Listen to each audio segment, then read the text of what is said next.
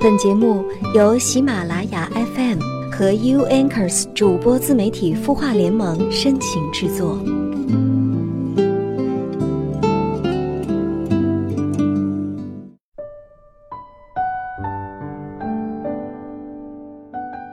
收到朋友送来的辣味，就开始觉得有些许年味了，如同上面的红纸带着一丝的喜庆，晕染在了泛黑白色的城市底幕里。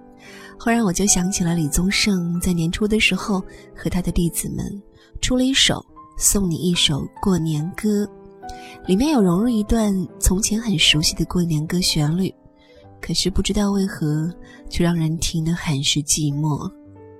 周五的夜晚。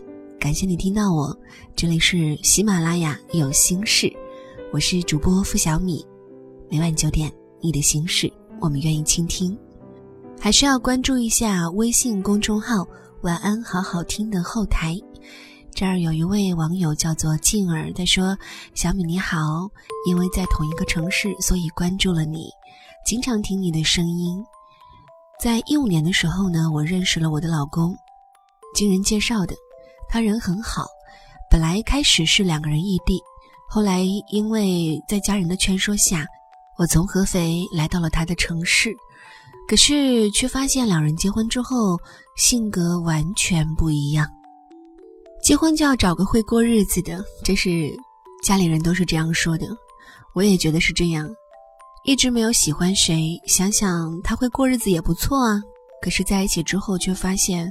每天我在公司会很开心，一到家之后就不愿跟他说话，因为无话可说。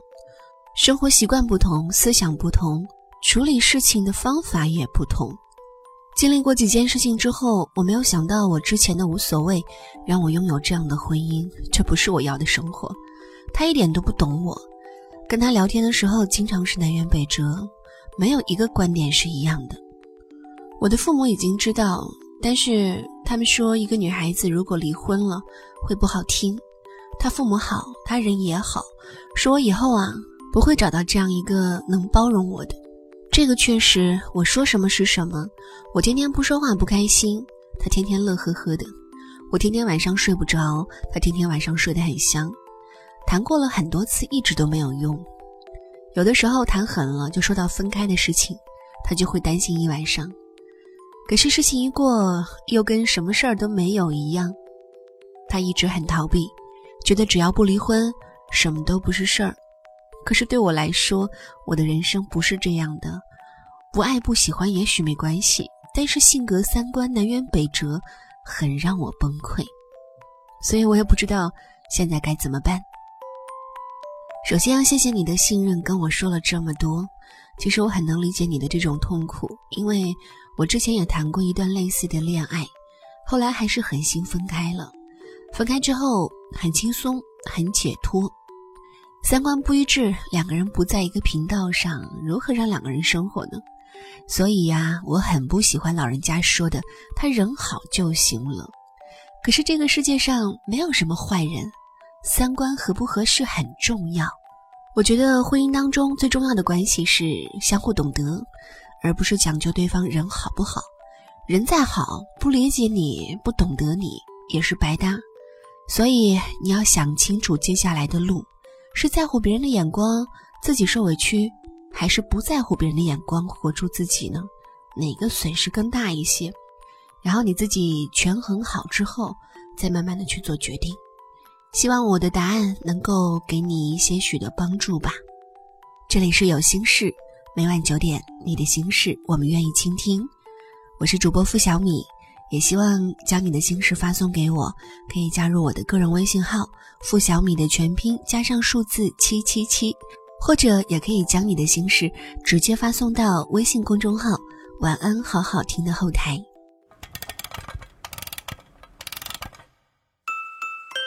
他的故事，你的心事，我们愿意倾听。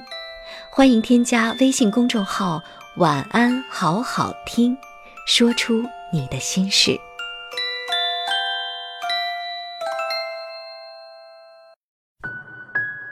这个世界上，大多喜欢对别人指指点点的人，基本上都属于能力低下、但是又不愿意破釜沉舟的努力，只剩下抱怨和虚荣，然后指责别人的不是，来获取内心的满足和释怀。感谢你听到我，我是主播付小米。你觉得什么样的人是最讨厌的呢？就是那种缺少胆略和见识，偏偏水准能力都欠佳，还非要在人前人后指指点点的人。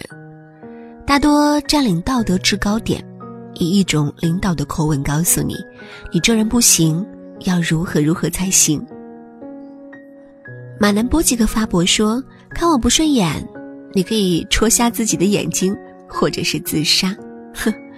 底下的评论是各种哈哈哈，不能同意更多了。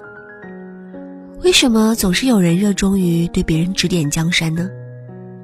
大多是自我能力与心理期望值不匹配，但是又想急于表现自我，只能在别人的事儿上给予到一种十分自我的意见，达到满足自己虚荣心的目的。室友 T 从大二就说想去非洲，当时只觉得他是一时兴起想去玩儿，絮叨两年，到现在找工作，才发现我小看了他，真是一个有梦想就敢去追的女孩子。向所有在非洲有人员需求的企业投简历，天天早起练习口语。昨天过了英语面试，特别激动地跑回来告诉我，可是后来好像就不开心了。他问：“是不是真的不现实啊？”所有同学都在跟他说：“去了非洲就回不来了，脑子瓦特了才想去那边工作。”我问 T：“ 家里同意吗？”他说：“妈妈不知道非洲在哪儿，只明白那一定很远，但没有反对。”我说：“你先准备二面吧，过了再考虑。”可是被指点多了，T 开始困惑，还要不要继续走下去？甚至觉得所有人都对，就是自己错了。如果你们的关系仅仅一般，如果你的指点不出于关心，只是想把别人的人生拉扯到你的轨迹，那么请停止。路该怎么走，走的对不对，都跟你无关。哪怕有一天发现走错了，他也一定甘愿承担。实在看不惯，那么就请滚远一点。这世上有一种错误，就是自己的成功会成为别人的负担。我的好朋友雷子是一位热爱旅行的自由职业者，平时会给一些重量级的金融杂志撰稿，收入不菲。更重要的是，他对生活质量要求特别高，不愿意被世俗所束缚。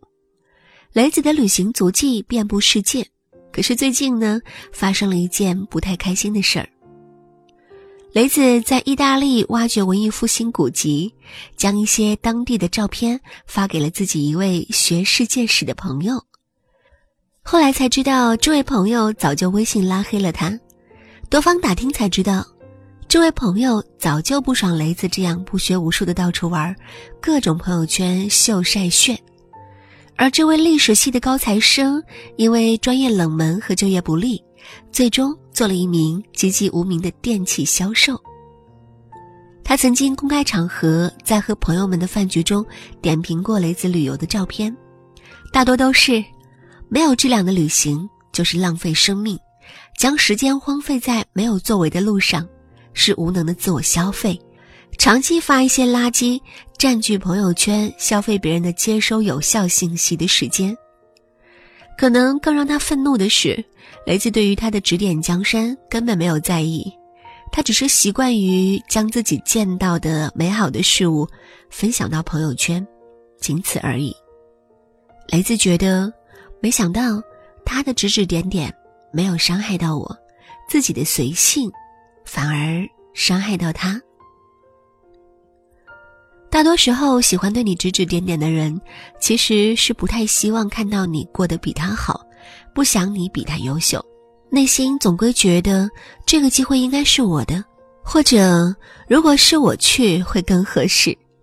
现实一点说，两个人参加同一个比赛，只有一个人被选中，另一个内心虚弱的人会很难说出那句恭喜的话，很有可能找到很多借口，诸如这个比赛我一开始就随便玩玩的，无所谓啦。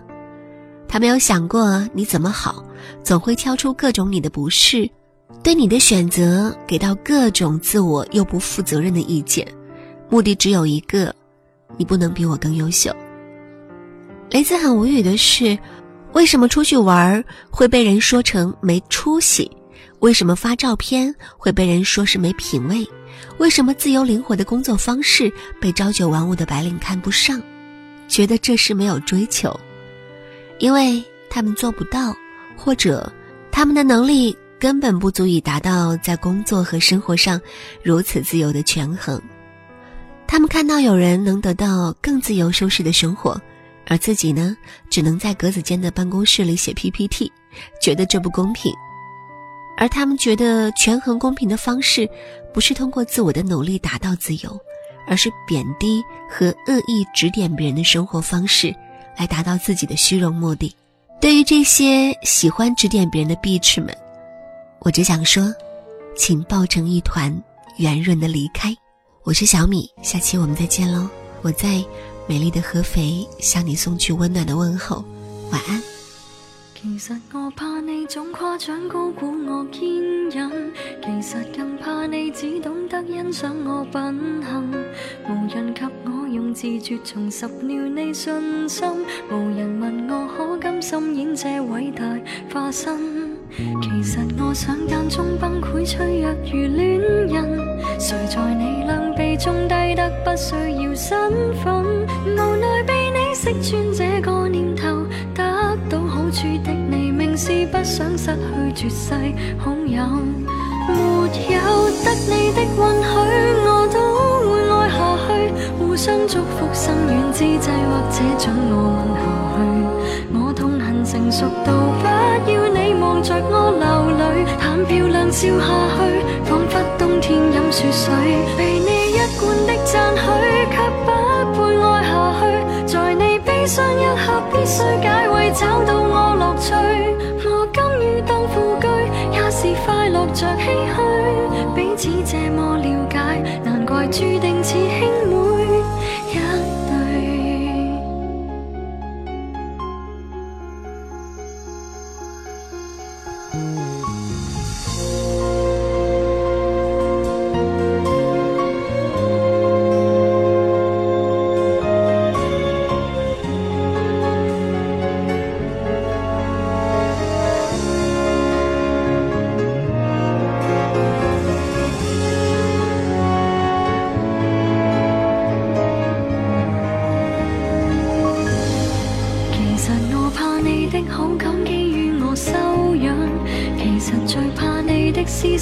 准我体谅，无人问我寂寞尽头何处去养伤。原来是我的心境高度变为偶像，谁情愿照耀着别人就如月亮，为奴婢为你备饭奉茶是残忍真相。无奈被你识穿这个念头，得到好处的你，明是不想失去绝世好友。有的允许，我都会爱下去。互相祝福，心软之际，或者准我吻下去。